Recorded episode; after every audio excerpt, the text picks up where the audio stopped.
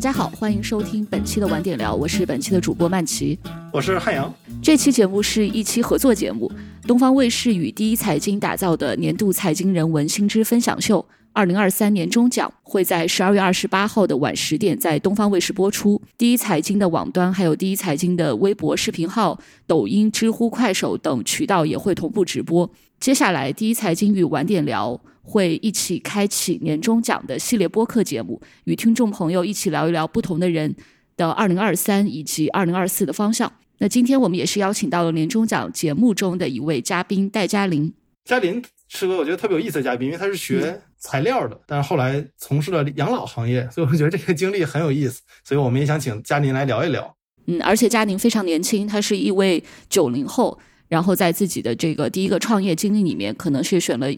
一般人接触没有那么多的养老行业，特别是年轻人接触没有那么多的养老行业。嘉玲，你可以给大家打个招呼。大家好，我是嘉玲，我是在澳洲莫纳什读的本科，读了五年。我是学材料工程的，然后一六年底回国创业，做了养老行业，然后在养老这个行业已经做了六年了。今天很开心有机会来跟大家做一些分享。嗯，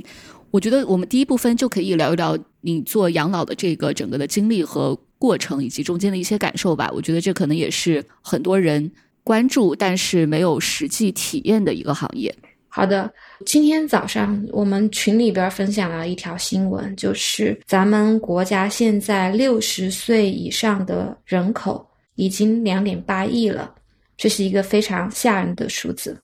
就是在我一六年底回国的时候，可能当时对于这个行业的理解还没有那么深。其实大家会觉得很诧异，就是我作为一个年轻人，为什么会进入这个行业？确实是因为。一系列的机缘巧合在里边。我当时回国的时候，是因为我学材料工程，做的是那个三 D 打印，就是生物细胞和生物可降解的材料，用于器官组织修复。这个课题其实非常的先进。但是我回国其实没有很好的机构跟我本身的专业是比较契合的。然后当时是回国找工作，其实是比较困难的。然后当时我和我现在的合伙人，我的高中同学，我们俩都属于那个找工作的困难户。然后我们俩就也是各自找了很久的工作。那段时间，其实我是在我帮家里边的人找那个养老机构，然后他陪我去看了一些养老机构。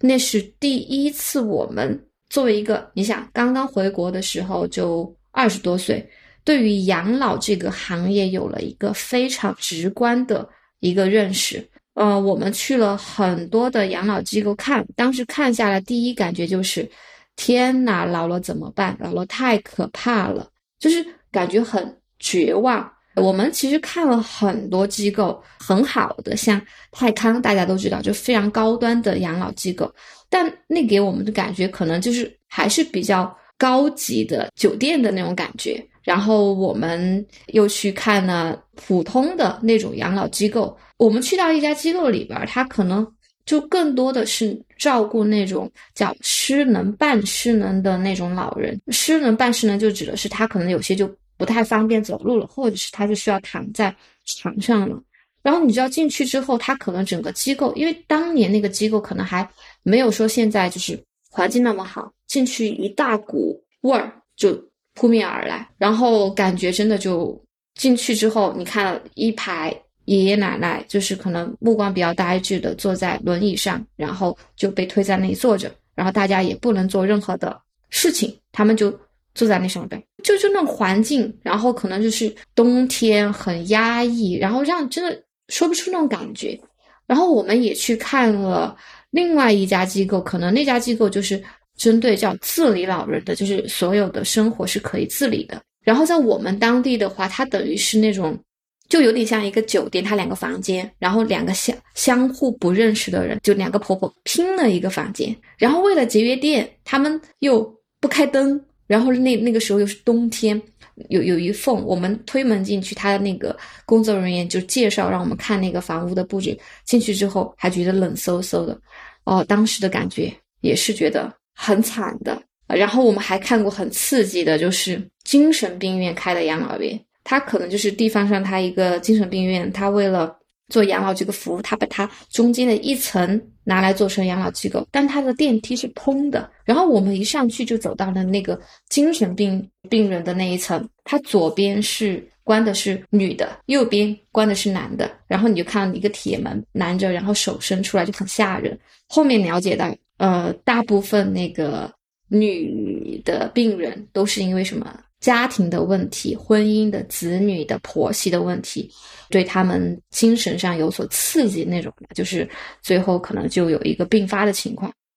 就是怎么讲呢？就在那个精神病院里边，就我们也看到了，可能就是环境不是很好，但是也有一些设备。那我们也在想，这种地方适合吗？我们也去看了医院开的养老机构，就是真的是在医院里边，然后是病床连了一排三四张吧，就是那种。通也不叫通铺，反正就是大家在一个房间里边，就是像医院的那种布置。我们也会觉得很奇怪，就是你养老放在这种地方，当然哈，就是说医院可以来覆盖你一部分的那个医保的，就是慢病管理的康复的这些费用。但是作为一个正常的老人，就身体健康的老人，去那个地方可能也不是很适合。所以啊，当时感觉就是我们就会觉得不会想说把我们自己的。爷爷奶奶、父母放在那个地方，我自己都不愿意在任何这这种机构里边待着，就就觉得未来是很迷茫、很恐怖的。然后我们当时去看了老龄化的一个数据，就因为我是一个理科生，其实你能够，我相信汉阳应该有所体会哈，就是曲线型的一个增长，就是你其实你你你能够看得到，可能我们现在还处于一个前期的很缓慢的一个进程，可能突然到了某一个点。某一天，我们就会发现，天呐，老龄化就已经很严重了。就是当时，其实我们明确，就是我们一定不想要这样的地方。然后我就在想，我想要我的家人去什么样子的地方？我老了想要过什么样的一个生活？其实当时就有一个机会点，就是让我们在认识到这个情况之后，其实会让我们去思考一些事情。然后我觉得，作为一个巨蟹座，我觉得我就是。不管我在什么年纪，我始终还是想去追求一个像家一样的一个地方。就是其实是我第一次发现，就是这个需求是很确定、很明确的，但是没有可以满足我们就是这个需求的地方。但绝对不是就是说像穿着那种像医生、护士的工作人员，对，就是像医院一样，真的会让人觉得很害怕。应该是就是很温馨的，像家一样的。也不是像那种，就是一个独立的院子里边把你关进去，然后来往可能就那几个人。他应该就是可能是像生活一样，有人来人往，是很很热闹的。也不是像是说像很好很好很高端的酒店一样，他就应该可能像是我们的家一样，不见得是规规矩矩的，一就非常干净的。他应该是有生活气息的。对，所以我们其实从那个点儿就在想，我们想。开一家我们老了之后想去住的一个养老院，这可能就是一个一个契机。嗯，那后来你们是怎么去行动的了？就以及这个想法落地的过程中间，比如说有哪些是你们觉得可以做到，有哪些是发现其实阻碍还是挺大的，就可以讲讲这个过程吧。可以，其实当时我们有了这个萌芽之后，就开始想说，我们是不是可以尝试一下。但其实这个完全对我们来讲是跨专业的。我是学材料工程的，他学博物馆策展的，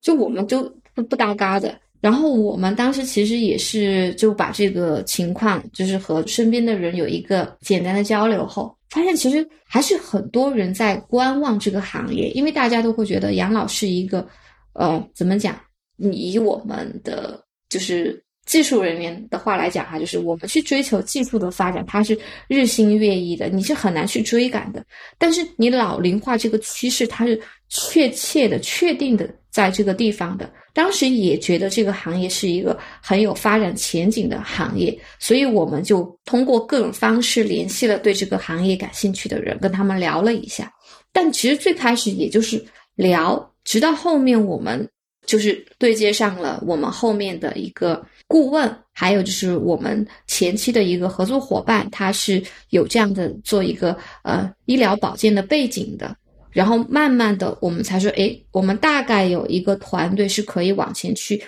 看能不能去看一些项目，我们可以去呃做一些项目。但其实，在那个点儿，我们也不知道我们最后能做到哪一步，其实就是抱着一个试一试的心态。但最后就是把第一个项目落下来了。但其实中间是花了很长的时间的，而且是在那段时间里边。不确定性还是很高的，就没有到最后第一个项目真正落下来，其实谁也不知道会怎么样。对，所以其实我还是会觉得，是真的还是有一定的跟这个行业还是有一个怎么讲，与我们呃中国人的话来讲，就还是有一定缘分在里边的。你说第一个项目就是指一个养老院的意思，对对对，就一个具体的养老院。我们在啊雅安那边第一家养老院，嗯，就是在中国要办一个养老院。它需要一个什么样的流程或者手续啊？就是你首先得要有一个空间，然后那个空间的话，你可能，呃，得符合就是养老机构备案的一些硬性的要求，比如说他对你房屋本身的一个牢固度，就是你的那个抗震的级别，这些它是有一个硬性的要求的。还有就是你除了一般的功能区的设置，你有住宿的。你有吃饭的，你有公共活动的，你有后勤保障的，还有公共的，就是一些娱乐的、健康的一些空间。而外，你可能还需要配备一个至少是医务室吧，来满足一个啊机构内部的一个需需求。你们你们最开始这个项目的启动资金是怎么获得的？以及就说，除了启动资金之外，就你们还准备了哪些事情？然后最后才，比如花了多长时间吧，才把这第一个项目落下来？我们其实启动资金，因为我们做的是一个地方的一个项目，它的启动资金没有那么大，我们算是一个没有那么重的一个投入。然后前期的话，因为其实大家也是在一个摸索阶段，我们自己肯定就说资金实力是没有那么的。充足的，我们也和身边的朋友啊、亲人也是有一个沟通的。然后一些觉得比较看好这个行业的人，他们就咱们就一起来做了一个前期的一个投资。其实是更多是嗯，明白身边人的支持。嗯那当你们真的开始就是运行这个养老院之后，有发生一些什么事儿了？就有哪些？因为你们最开始说想做一个像家一样的感觉的这样的一个机构嘛，它不是一个宾馆，也不是一个医院。那实际上你们实践下来，它是一个什么样的体验？就能实现多少了？我们其实，在做的时候，就是一开始我们进入这个行业还是比较懵懂的，我们算是跨专业出来，但是我当然哈，就我们在。机构运营这个层面，他一定是专业的人。院长他是需要有这个职业医师的背景的，因为他需要对院内的客户，他第一时间他的一个情况有一个及时的判断和处理。然后我们自身的话，可能会更多的是管理前期的筹建和中间的一些管理方面的，我们可能更多是做这一块的。然后我们在做的时候，其实前期我们还是就比较中规中矩的去做。就是别人怎么做，我们就怎么做，因为我们，嗯，没有行业的经验。前期其实这个行业在国内其实也是比较，就是还在起步阶段，没有说一个很好的，呃，系统的参考性的东西。然后我们就是在摸索中前进，就遇到一些问题，可能更多是我们在跟当地的合作伙伴的一些沟通上，因为我们的初创团队在当地第一个。养老院的开业中，很多地方的差异还是蛮大的。比如说，我们是一个有留学背景的，然后当地可能是在地方上，然后我们的年龄差异很大。就我们刚刚当时创业的时候，也就才二十五六，然后我们的合作伙伴，像我们的顾问，就已经是六七十的了。然后我们的合作伙伴在当地的也是四五十的一个年龄，所以其实在这个年龄差里边，还是会存在一些沟通啊、观念上的一些差异的。就我们其实是一八年中拿到的项目，然后我们筹备了小半年，一八年底才开业。其实一九年整个的发展还是蛮好的，但是一九年底疫情就来了，然后疫情的来，其实对我们团队的整个的。冲击还是很大的，因为我们的第一家机构它是两部分客户，就是我们第一家机构它其实是主打两个部分的客户，一个就是当地的高龄的常住的老人，另外一部分可能就是旅居的，因为我们那个地方它夏天的就是气候很舒服，所以会更多就是夏天旅居的客户会来，但是它有很强的季节性在那个地方，可能从四月份到十月份，这个是一个比较好的。对，但是疫情来了之后，就对我们的运营管理有了一个一个是压力吧，二一个可能就是一部分在经营上面是有些阻碍在里边的。然后从那个点儿开始，我们就想着要怎么去突围，因为作为一个小型的民营企业，就是我们怎么才能够把我们这个运营做起来？所以最开始其实我们呃想做新媒体这些，其实也是想。为我们的这个经营来赋能的。当时其实出现一个情况，就是我们内部在讨论到底要不要做医疗，因为其实政策在讲医养结合这个事儿。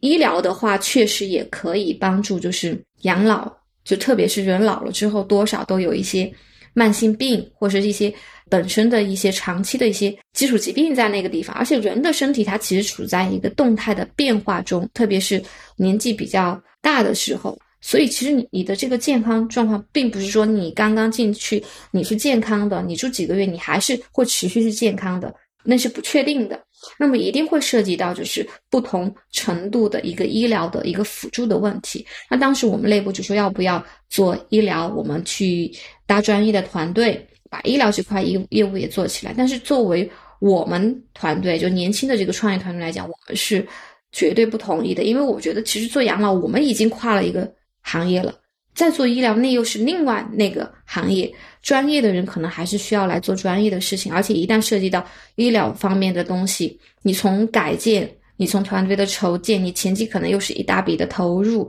然后在疫情期间，我们确实是面临诸多就是这种经营上的困难的。当时我们就在想，我们的出路在哪个地方呢？所以后面我们就二零二零年的时候，就不是咱们那个。疫情就各个地方交通不太方便，也是从这一年开始，我们真正在做一些内部的梳理。我们想做的这个行业的本质是什么？我们这个团队为什么是我们来做这个事情？为什么别人不能做？我们可以把这个事情做好？什么是只有我们可以做的？其实我们就一直在思考这些问题。嗯，你们的答案是什么了？嗯。现在还没有交出一个完美的答案，但是我们有了一定的结论。我们其实从二零二零年到现在，我们提出了一个概念叫无龄化养老。这个理念怎么来的？因为我们从二零二零年开始，其实就开始在思考，我们到底在做一个什么事情。因为有段时间，其实我们很反感“养老”这两个字，就觉得为什么人老了。一定要养老呢，而且你想，我们现在社会就是这个老老龄化那那么严重，那你不可能说我们社会四分之一甚至三分之一都是高龄的人，那养老它还是一个单独的行业吗？对，我们开始在思考这些问题。按照国家的想法，可能你老了之后应该工作，对吧？反正现在这个退休年龄也往后移了。对，其实我们在在思考这个问题。我们会觉得现在就是我们可能会更多在做一个，现在也有一些就是学术圈的人，就是一些老师们提出，其实我们现在做的这个东西叫养老服务行业，并不是大家所谓的养老行业。我们现在其实处在一个老龄化社会，我们各行各业其实都是和养老息息相关的，我们每个人也是和养老息息相关的。你的爷爷奶奶不需要，那你的爸爸妈妈可能也会面临。然后就是我们这一代，然后包括我们老了怎么来养老，那我们的下一代，它其实是已经会涉及到，就是每一个家庭、每一个人以及社会上整体性的一个问题了。对，所以我们当时是在在思考这个东西，所以我们提出的就是无龄化养老，就是我们最开始只是想说，我们想要去打破这种年龄的隔阂。就是你把老人单独的把他们单独的圈出，就是这种事情是不正常的。就是老人他不是老了就把他放到养老院，养老院也不是一一座孤岛。我们是希望让养老的生活能够回归到我们的这个正常的生活里边。就我们其实会觉得，其实我们你你像我们现在就是时代变化那么快，年轻人和老年人真的相互之间没有太多的生活场景的重叠。然后也没有太多话题可以去聊，我们觉得这样其实是一种不正常的。那等我们老了，难道我们就只能去老年咖啡馆、老年餐厅吗？这应该不是我们想要的。就是无龄化养老这个理念，它具体就是到动作上是些什么了？就比如说你们你们做了些什么事儿，是可以让这个事儿落地的？嗯，好，我慢慢来来跟大家讲。就是其实这个无龄化它有两个方面的一个含义，一方面就是说，呃，是打破这样年龄的隔阂，希望不同代际的人可以更加的生活，更加的融合在一起，就是是一种代际融合的一种正常的生活的状态。然后另外一层含义就是说我们。打破这种人生的次序感，就你不必一定要在什么年龄做什么年龄的事情，因为我们现在这在这个普遍长寿的年代，每个人可能预期寿命都是七八十、八九十岁。那么在你退休后这段年龄，其实它是很长的，就可以还去做更多自己想去做的事情，而不被局限在社会给你的压力，就是你老了你要去养老这样子。对，然后。我们从二零二零年开始，就是在做一些 IP 方面的尝试。我们希望我们自己是作为一个桥梁的，去通过我们的一些方式方法，去可以构建更多的场景，去链接年轻人和老年人，让大家会有更多的沟通和交流。其实这个是很重要的，就是促进代际间的这种合作，其实是很重要的。对，所以我们其实今年在嗯北京。在养老机构，还有在那个非常潮流的商场里边，我们都做了一些活动，就是希望跟大家宣传我们这个理念。嗯，这个活动是说，就是有老人参与，然后也有不同年龄段的人参与的这样一个交流的活动，是吗？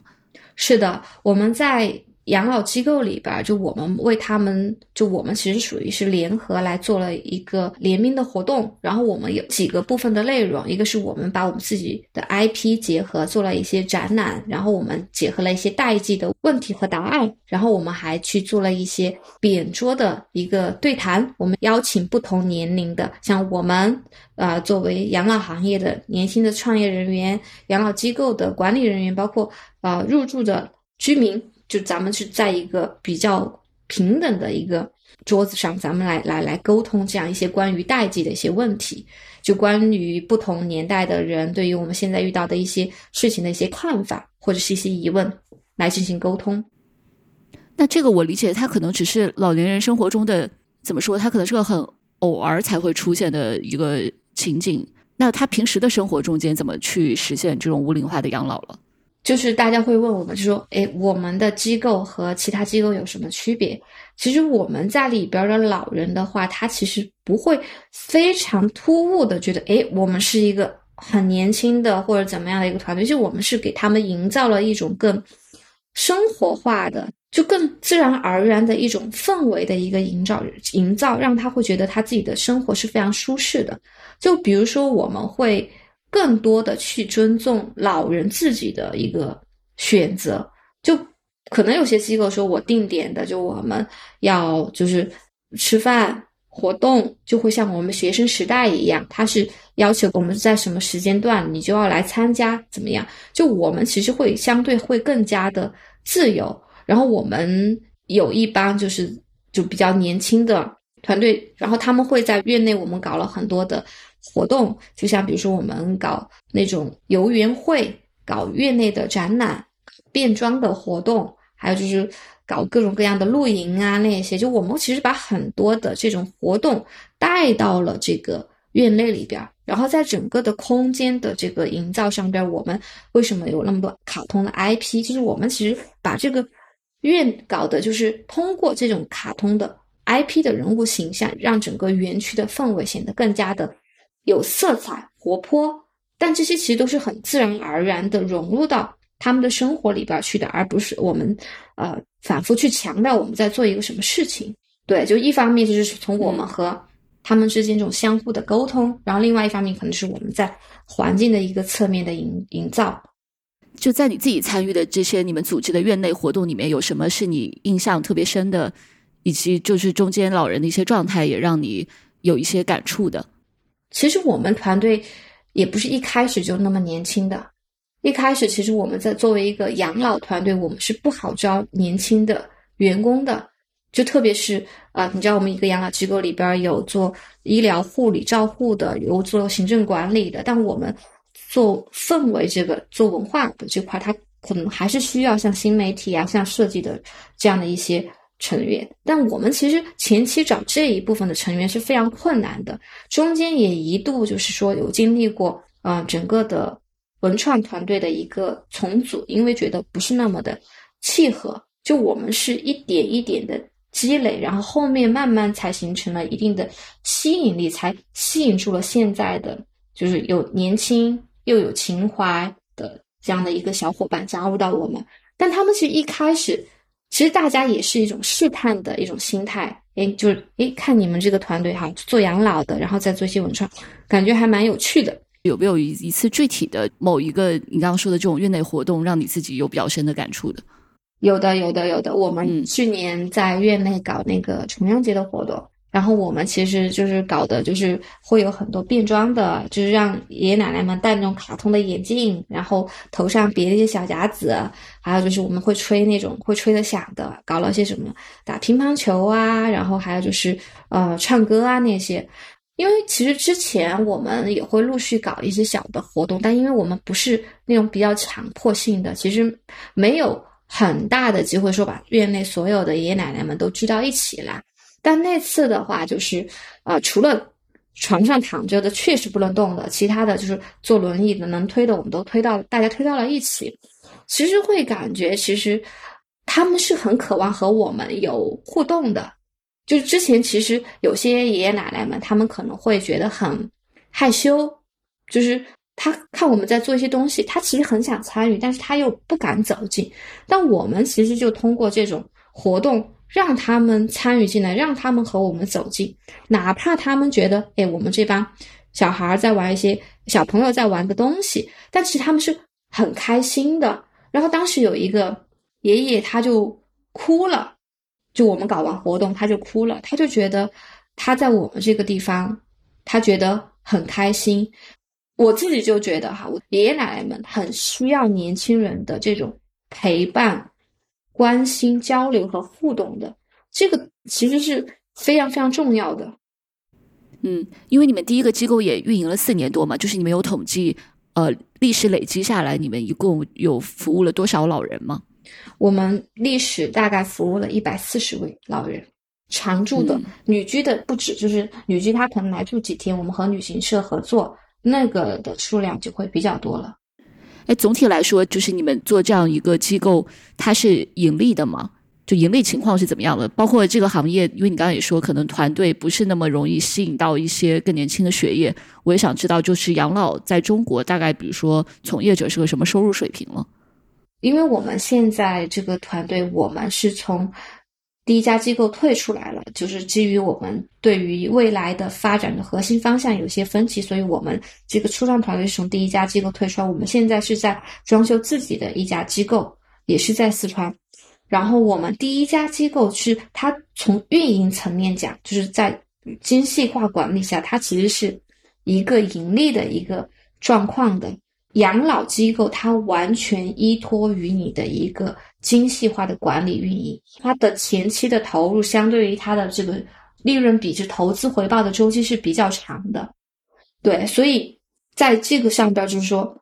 我们在投入的时候，首先得想清楚，这个是一个长期回报的，不是我立马投下去我就可以有大笔的一个盈利在里边。还有就是我们在做的时候，就一定要做一个，就是对于我们的运营管理一定要。真的其实是精细化的运营管理，就你要去抠那些成本啊，那些还有风险防控，这些都很重要。因为有可能一个老人因为某些事故，可能一个机构的一年的利润，甚至两年的利润就会进去。你像我们做一个养老院的那个扩张，非常的痛苦。就我们要开第二家养老院，你的选址、你的物业的选择就极度的困难，你还涉及到你还要投入。大笔的资金，就那笔那笔资金，可能对于一个初创企业来讲，就是已经可以去做很多事情；，但对于一个机构来讲，它就是只能满足它从一个比较破破烂烂的到我修好可以用这个位置。现在整个行业养老服务行业机构运行，其实整个都不好，不管是我们做的叫这种公建民营的机构，这种低价机构，还是后面的像比较高端的 CCRC 这种这种国际什么照护的那种大的高端的，都很困难。因为现在其实整个的大的环境不是很好嘛，然后我们其实都在想怎么去做。最开始如果不是因为想要就是怎么讲做宣传吧，我们也没有想说要去做一些文化媒体方面的东西。对，现在是做起来，但它其实对于我们只能说稍微改善一下整个就是社会面的一些大众的认认知层面的东西了，以及稍微给他们一些比较正向的一个推动吧。嗯，你们就是最开始的那个想法，就是在给自己的家人找养老机构的时候，没有看到心仪的合适的，你们想打造一个温馨的像家一样的机构，你觉得这个在第一个机构上实现了多少啊？以及那些没有实现的遗憾，因为你们现在也在做第二个机构嘛，你们准备怎么就是做些什么事儿，让它可以达到一个更好的状态了？可能实现了百分之六十吧，就是我们实现了它作为一个养老服务机构的一个功能，就是满足老人的日常的呃居住、饮食和一些照护、医疗一部分医疗。但我觉得它可能离我们想要的这种家的氛围感还是。会弱一点的，一个是呃，它是在地方地方上边，就是呃，当地的年轻人可能想进入到这个行业的还是没有那么多。就我们其实想说，在第二个机构里边，我们想说会希望有更多的年轻面孔能够进去，能够真正形成不同代际的一个共同生活的一个空间。嗯，然后我们希望就是说，在第二个机构里边，能够更系统的把我们这个通过我们的那些 IP 的卡通的形象，把我们的这个理念，包括我们通过一些内容的植入，可以把我们整个的空间变得更富有生活气息和生命力。就是它不是一个封闭的空间，我们希望它是能够开放的，至少是它的那个公共区间是可以对外开放的，和外面是有一个链接的。正常的生活，它绝对不是一个封闭的一个院子，它一定是和对外面是有各种的链接的发生的。所以，我们就是希望说，我们自己的院子，它是可以和外面的，不管是居住居民们的家人，还是年轻人，还是同行业的从业人员，还是说就是游客，都可以有更多的交流和接触。当然，就是在基于一个嗯呃确定的一个一个程度的安全保卫的这样的一个情况下，嗯你们设想的这个空间，它是一个，比如说它是一个展览的空间吗？或者它是也是像类似于咖啡厅，然后外面的人也可以去的？就它会是一个什么样的链接方式了？我们设想的它就是一个社区的概念，它就是个一一个无龄化社区，就像我们的小区一样，就你不同代际的人，大家是生活在一起的，然后我们也不会觉得。我们的居民是在那个地方养老的，我们会更愿意它是以一种我们叫学院的一个模式，就像小的时候爷爷奶奶送我们去读书，好，然后等他们老了，我们送他们去读书，就是那个空间就一定不是把他们锚定在那个老字上边的，我们就是希望说你不要去强调这个事情，因为老就是你人一生很自然而然的一个一个阶段，我们不必刻意去强调它。就我们空间本质上也会去提供它，就是在这个年龄阶段的一些必须的照护服务和基础的医疗服务，但更多在生活和他的社交上面，我们是希望它更贴近于我们自然的生活环境的。哎，那我我好奇一个事儿，就是就咱们说养老这个词嘛，本质上养老这个词它的实际意思是就是奉养老人的意思。那奉养其实你是要靠人的。那刚才咱们说的一切的核心点都是在于要有人去照顾这些老人。而人的情感其实是有限的，就比如说你，我真的想对一个老人很好，但是我也只能对这一些老人很好，我不能对全天下所有老人都很好。其实我有这个心，我也没有这个能力嘛。那那所以到到最后，养老一定会变成一个，就是你有多少人做多少事儿的一个行业，跟做律所一样。我有多少律师，我能服务多少公司；我有多少人能服务这些老人，我就有多少老人可以享受到这这种服务。但很明显，这个模式的宿命是中国年轻人越来越少了，也中国人年轻人愿意投入到养老行业的，我觉得可能本来也不多。那这种这种模式，它。我觉得很难是一个我们最终解决养老问题的一个方法，它可能只是一个比较好的东西，但也只有一小部分人能享受这个事。我觉得汉阳这个问题非常好，就是我作为一个工程师，其实我看到你这个问题，因为过去几年我们在做养老的时候，我们发现就是这个行业的矛盾，因为这个行业大家看起来就是很累、很辛苦，然后它其实对年轻人的吸引度是不高的。我们一方面说想通过做一些文化，让这个行业变得更体面，然后也想营造一些行业的氛围，让更多的年轻人加入。这个事实就是我们面临的巨大的需求。和我们后面可能是在这个服务的供给端有这个巨大的缺口，那个是难以去弥补的，因为年轻人就那么多，但是我们的需要服务的老人是越来越多的，所以就是为什么大家说我现在你突然哎，你搞养老服务搞得好好的，你干嘛跳过去搞那个一些技术方面的？其实我就是看到了汉阳你讲的这个问题，一个是人的情绪。我们作为工作人员，他的情绪不可能说二十四小时他都可以很好的去陪伴每一位老人，因为一个年轻人他的时间也就那么多。二个是我们的年轻人就那么多，你除了去做那个最重要的需要的服务，那你可能在一些情绪上面，你是可能会很难去兼顾。然后第三个可能就现在咱们这个人工智能出来了，可能过两年咱们的那个通用型人工智能出来了。它可能会带来一些技术上面会带来一些，包括监管会带来一些安全的监管的问题，但是我也会觉得它是一个机会，因为有到这个点上，我们才有可能把养老服务从我们现在传统的可能就一对多，你没有办法去大规模的一个进行一个复制的，但是我们通过这样的一个技术，它植入到不同的载体里边，我们可能就可以去实现更多的就是。服务的规模化，具体可能就体现在我们可以让更多带有情绪、情感的这样的一个机器人，或者是其他的载体，它来和老人有一些更多的交互，这个非常的重要。对，我看你们参加年终奖的时候，就因为你们最后是一个对谈的形式嘛，包括里面的嘉宾还有富盛，他们也是在做一些机器人的尝试。对对对，其实我会觉得，我可能和一般的做产品研发的工程师、产品经理他们的区别，就是我在这个行业里边，我和老人交流的时间比较长，然后我对这个养老机构的运营比较熟悉。我觉得或许也是我的一个优势，因为咱们现在确实面临到这个问题是很严峻的。我再跟大家分享一个，就是前段时间我们去武汉去出差考察的时候看到的一一个事儿，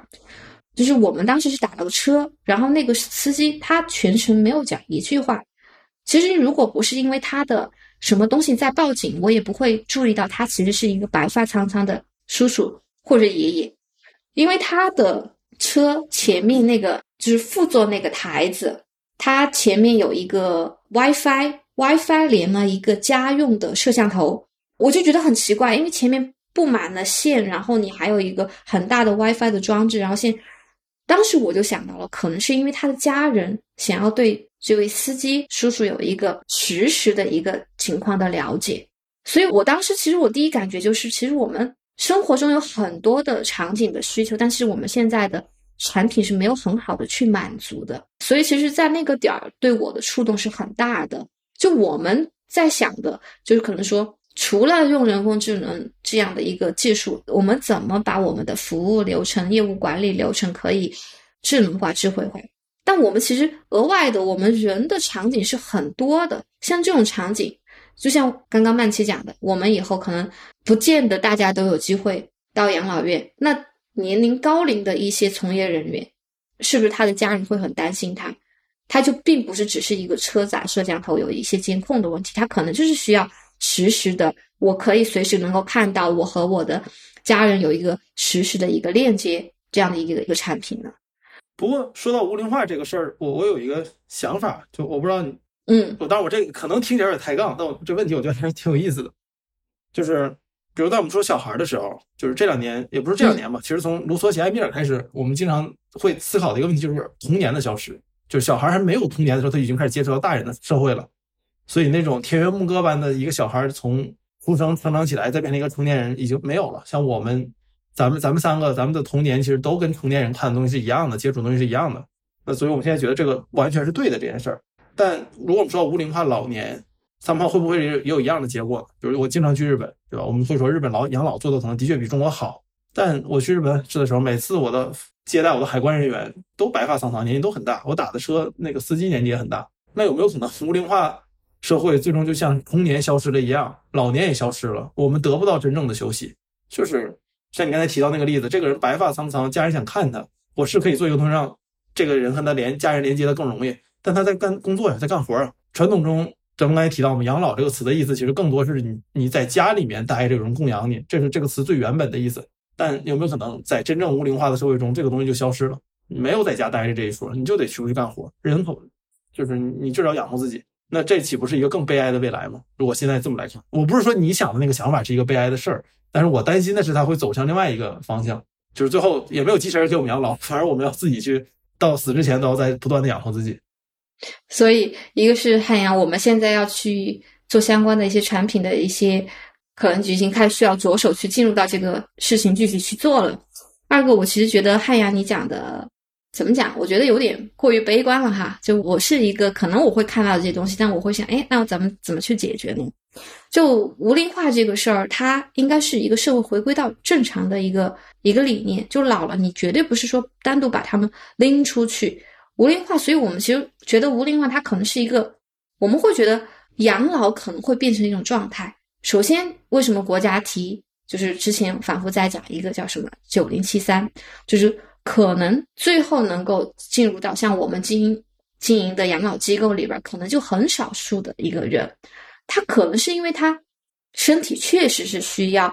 休息和放松了，他才会进入到专业的养老机构。那他再稍微高龄一点，他还是要在社区里边是有一个正常的生活的。那么也有一部分人，比如我哈，我就说我我可能这辈子我会工作到老吧。对，这可能是我自己的一个选择，但我并不认为它是一个很悲哀的事情。而且我觉得养老可以是一种状态的锚定。有可能我现在，哎，我最近工作累了，那我想要选择养老的这种状态，我休息一下，我调整一下。但是等到我老了，就是我那么长的一个退休后的人生，比如说我五十五岁退休，那我五十五十五岁到七十五岁，那我二十年，我也可以。一部分养老，那一部分可能我还是要选择做一些事情，就是人还是最终还是要回归到他就是人需要的，对吧？最底层的就是我的安全感、归属感和价值感。那可能养老服务、养老机构它只能提供我最基础的一个安全感。那我们做一些文化方面的东西，做一些代际的沟通，能够给他提供一些归属感。那最后那个价值感可能还是需要来自于他自己要去和外面产生。链接，然后他自己要去做一个事情，他可能不是你觉得他很可怜，他老了没有去养他，他可能是一个自我价值的一个选择呢。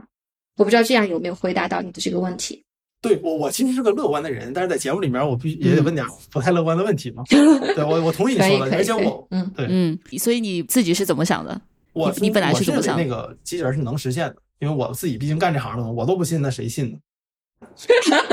对吧？但但这里面的小挑战点是在于。我们当然可以说，我我有的选，我想工作我就工作，不想工作我就不工作。但是根据人类社会的常态，如果你给人这个选择，最后一定是你想不想工作，你都要工作。如果你把技术的变量考虑在内的话，其实还有一个可能性是说，不光老年人有没有人照顾或者有没有人工作的问题，可能年轻人的一些工作也是会被机器取代的。对，就所以就是对对，机机器人不可能只替你养老嘛，因为我不知道你玩没玩过一个游戏叫，我可以放到 show notes 里面，叫《底特律变人》，其中里面就是讲这个机器和人一样之后的一些反叛什么的。它是好几条故事线，其中一个故事线的主角，他就是一个养老机器人，他是在照顾一个特别有名的画家的晚年，怎么照顾这个画家画画，怎么拿东西啊什么的。然后那是剧情的一开始嘛，但那个剧情的大的环境恰恰就是说明了，有这种机器人存在，他肯定不止帮你养老，他还帮你干很多事儿。所以这些人就在导致人类的失业，而与此同时，这些机器人自己也觉得说，当然这个不一定发生，他们觉得自己没有被好好的对待啊什么的，这是另外一个话题了。但回到咱们这个主要这个话题，就是机器人如果能养老养得很好，提供情感价值，提供陪伴价值，而且比如说老人腿脚不便，帮着走路什么的都能做到，它一定会取代更多更多的人。那那个时候的社会有可能是年轻人会更早进入到现在我们理想中那个养老的状态，就是我可以做更多我想做的事儿。我不用六七十了，我四五十我就可以去做了，但也有可能就是我们发现，我靠，这机器人把我的工作都做了，我必须得做更多的工作，或者说做那种机器人更不擅长做的工作，才能养活自己。那即使我老了，我都不敢放松，因为我没有多少积蓄，机器人已经替我做很多事儿了，很多钱都他们挣走了。那我我只能再做一些更累的事情，机器人更不擅长做的事儿。那我我觉得都有可能发生。就我们不能一一方面只认为它只能让养老上东西都更好，但另一方面，我觉得也有一些可能别的事儿，我们现在想不到的。理智上，其实我同意汉阳讲，但是我们在对外去沟通的时候，其实你不觉得，如果大家连对未来一点期盼都没有，一点希望都没有，那你的人生其实是很痛苦的。我们其实，在做一个事情，并不是做了多大的一个事情，就是给到大家对于老后的生活有一点点盼头，就有一点点期盼。至少我们可能还有那那那么一种选择，它是比较美好的，就是给到大家一些想象吧。但也不至于是一个完全的乌托邦的东西。就是反过来，我会觉得这是一个绝非是我们一个小团队或者是任何一家企业可以去解决。养老是一个非常系统的、复杂的社会性的问题，它牵扯的是方方面面的。它牵扯到现在我们年轻生不生小孩儿，它牵扯到一个家庭有没有持续的收入，它牵扯到现在的什么医保社保那些，它牵扯到方方面面。而且我们其实，在做这个养老的时候，我们就看到哦，做养老金融做得好的，哎，那还是那些金融公司；那做老年纸尿裤做得好的，其实就是做婴儿纸尿裤的那些公司，它可能做一个场景的延伸。就其实我觉得，我们对于老龄化这个事情，应该有一个比较客观的、正确的一个。看待，就虽然我们可能未来会发生各种各样的事情，就是我觉得我们在聊这个事情的时候，还是会更多想说引导大家，我们应该去探索更多的可能性。对，是的，机器人它就像刚汉阳讲的，它发展到那个程度，它一定会可以做更多人可以去做的事情，一定有很多岗位会消失掉，但又会有新的职业生长出来。那我们可能就要去探索，我们未来可以有哪些人还可以去做的。那是不是像我们团队现在做的？哎，你陪伴，相互的陪伴，或者是我们来做一些，就共同来共创一些事情，也可以变成一一种是新的职业，或者我们新的一些机会点。那我觉得我们其实可以去探索这些问题。我不知道曼奇和汉阳平时和零零后打交道多不多？因为我们在做那个抖音账号的时候，后台很多留言都是我们能不能来你这里工作。就如果我们其实养老服务这个体系搭建好了，它也是可以去吸纳一部分就业的。它其实已经我们不单单只是在做一个养老服务的问题了。对，其实这个事情如果真的细究起来，它是非常复杂的。嗯，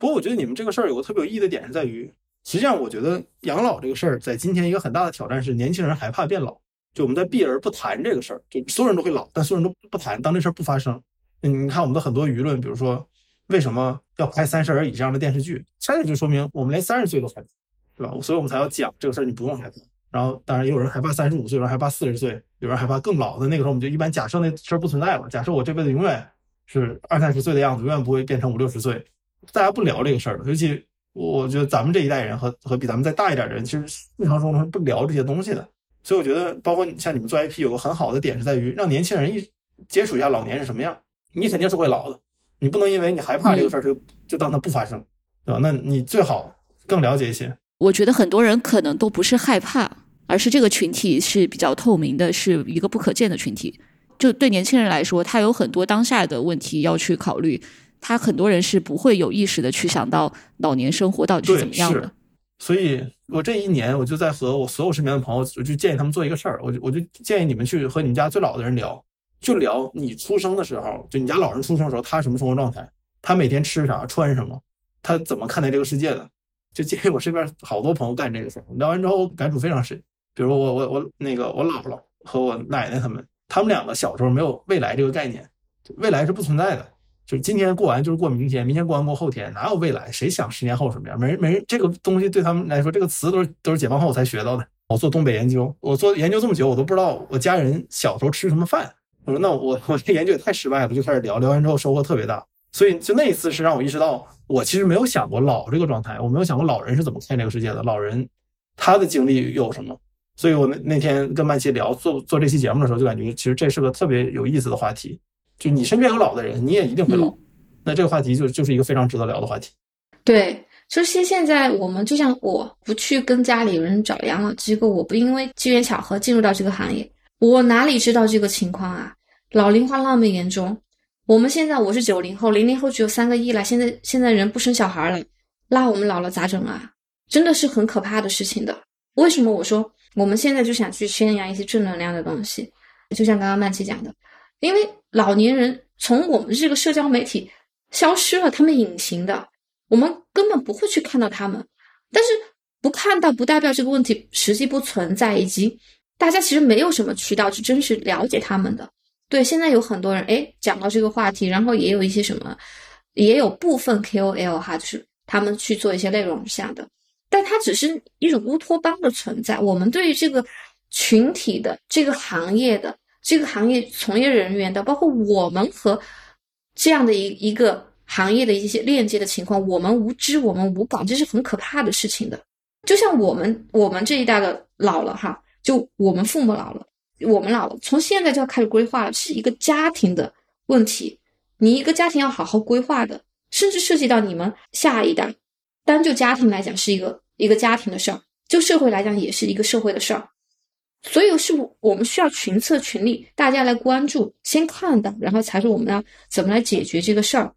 就像刚刚曼琪讲的，如果不是因为我做这个行业那么多年，其实我对整个的老人还老年群体其实是无感的，真的是无感的。而且我们其实身边很多人也是因为我们做养老，平时跟他们聊得多，然后他们才觉得我的天呐，这么可怕，就未来是这样的一个情况啊。对，其实我我为什么就会想说这个问题可能不仅仅是养老，它还和我们年轻人结婚生育的问题相关的。你想，我们现在这个年轻劳动力缺口都那么大了，就后面你想几只要十年几代人不生，那个就真的是。不是很好的一个事情。嗯，你们现在就是在新的项目里面，你们就尝试把这个技术和养老的一些需求服务相结合的，呃，具体的一些动作有什么呀？有可以分享的，可以讲一讲。其实我们现在在做那个机构的打造，就我们无论如何都需要一个机构。虽然我们可能擅长的并不是一个机构，但我们所有的后续的。延伸的，它一定基于我们长期耕耘在这个养老机构里边，在一线和老人们有有接触，在一线我们构建了很多年轻人和老年人不同代际之间沟通的场景。有了这样的场景，他才说：“诶，我们今后我们在精神层面上、文化上要怎么去提倡？我们在技术上要如何去赋能？但它还是需要时间，就是很多事情它不是。”你想，或者是你你今今天拍了门儿想，它后面就会长成那个样子的。我们走到今天也是每一年每个阶段遇到不同的事情，那可能我们调整一下，然后慢慢慢慢的，它自然而然就走到这个样子了。有可能我们做最开始做传统的养老服务，哎，然后慢慢发现，哎，他和我合伙人的这个文化策展，哎，我们结合了一下，觉得。不错，我们在这块儿就可以去表达一些东西，链接不同的人。那好，慢慢的又做到现在，发现我原来看似我原来学的比较废的材料哈，就是技术这方，诶，好像又有用武之地了。它其实是在一个动态的一个变化和一个生发的这样的过程里边，但是它需要时间。对，因为我自己有个感觉是，哦，养老我不太了解，但是就很多我自己接触的行业里面，它那个遇到的问题，其实早就被其他行业解决了。只是我们不知道，就这个世界上百分之九十的问题都已经被人解决了，只是你不知道那个问题在哪儿。而有这个解决方案的人，其实压根想不到啊，你们还有这问题呢，我们早解决了。就比如说你说那刚才说那开车那个看的那个事儿，那那个东西你给任何一个硬件公司稍微改一改，就能做出一个非常好的东西，只是他不知道有这个问题存在。所以我也是觉得，养老这种行业就是有一些新的不同行业的人进来，我觉得绝对是好事儿。我其实身边有一些做养老的朋友，但是我身边所有做养老的朋友全部是子承父业，不知道为啥特别有意思。然后都在山东，我不知道 不知道这有什么关联关系没有？我不是说他们做的不好啊，就没有没有贬义，就但他们做的方式其实就是我上一代人怎么做，我这一代我接班，我继续去做。但我我会觉得那这样其实你就失去了一些改进的机会，因为你你其实你一直受到的信息和你处理的问题都是同一类人的同一类问题和同一类解决方式，你没有知道其他行业是怎么干这些事儿的。而日新月异嘛，这个世界，你有一些别的行业的人来看一看，比如像你。做材料的，你来看一看，你肯定能想到很多这个行业原本遇不到的一些想他们想不到的解决方案。我觉得这个都挺好的，所以我也是感觉，就养老这种话题，真的，你像做播客这种事儿，就是你你最好多让不同行业的人都来听一听、聊一聊，贡献一下意见。就可能我们百分之九十的意见都是错的，但有百分之十它真有用，那那那就好了，那就够了。是的，是的，是的。嗯，因为我们的听众也有各行各业的人，我觉得就是如果你本来不是这个行业，但是对这个场景感兴趣的，我觉得之后也可以联系嘉玲这边，也许会有一些合作的空间。哎，那怎么联系你？就就是我们特别像个带货节目，就是到最后让你买东西，就是 怎么联系你？加微信，加微信，咱们加微信。对，到时候在那个 show notes 里放联系方式，大家如果有有这个想法的话，我觉得可以沟通。之前我不是一九年的时候，我做了一个康复手套，它是一个软体机器人，就是戴在手上做它那个慢性病，像帕金森、手抖嘛，要不就是做那种重症康复术后的手部末肢关节的康复的。为什么这个事儿后面没做了呢？因为发现就是腿部其实很很容易，但是手部其实还挺困难的。就是当时我如果要去做的话，就是我是两个项目并行嘛，然后当时养老已经往前推了，所以当时其实就把那个手套往后推了一下。但现在回过头来看，我觉得我的那手套非常的有意义及有用。对，所以其实我们现在也在研究，是不是可以咱们把之前的项目给捡起来，因为我们在这个行业里边确实看到了它的一些痛点，还有一些应用的场景。我觉得这就像刚刚汉阳讲的，其实就是。这个东西，我们可能更多的就是一个桥梁的作用。然后我们做这个行业，看到什么情况，然后说出来，然后大家不同背景的不同行业的，像我们搞科研哈，你的创新往往是不同背景的人来聊，然后诶，我们聊到一个东西，那可能我们找到一个事情的一个解决方案，或是啊想到一个具体的，我们怎么可以去做一个产品，怎么来用，就是其实这个是可能是我觉得我在做这个行业里边。一个比较蛮深刻的体会。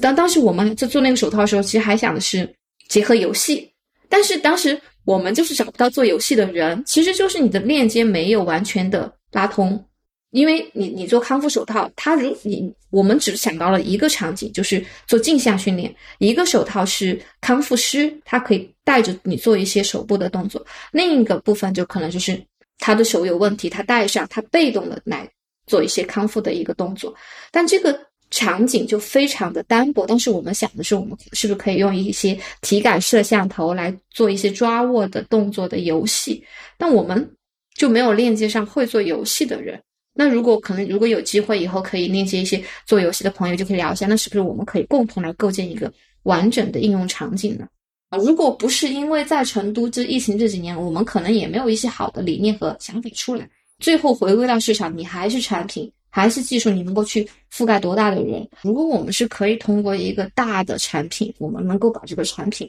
你就像它手机人手一部，你可以达到这种覆盖的话，其实可能在那个层面上，我们就是能够有一些好的、更大的一个作用和影响力吧。但这个绝对不是我们现在就是这种团队能够做的，一定是可能今后能够。跟更多的人交流，然后可能是更大的、更有能力的人链接到一起，可以来做这种事情的。嗯，今天很感谢嘉玲的分享。九零后，我觉得可能确实很多人还没有非常认真严肃的思考过老了之后会是一个什么样的情境，以及更大的从整个社会的角度，中国也是在加速的进入一个老龄化的社会，那养老也会日益成为一个非常重要的社会性的议题。那非常感谢今天嘉玲的分享，可以让我们就是窥见说。养老现在在中国是一个什么样的状态，以及他自己做这个养老机构的整个经历中的一些感受。然后我也非常期待你们接下来做的这个和一些新技术的结合，包括和跨界的人的更多的合作，可以给这个领域带来更多的变化。今天的节目就到这儿，感谢大家的收听。如果关于这个话题有什么想讨论的，可以在留言区评论。感谢关注晚点聊，大家再见，拜拜，拜拜。感谢这次有机会能够跟汉言还有曼奇聊，然后有机会让大家听，就是我整个创业的这个经历吧。我觉得或许能够对关注这个群体和这个行业的人有所启发。如果大家有什么想法的话，也欢迎与我多多交流。谢谢大家。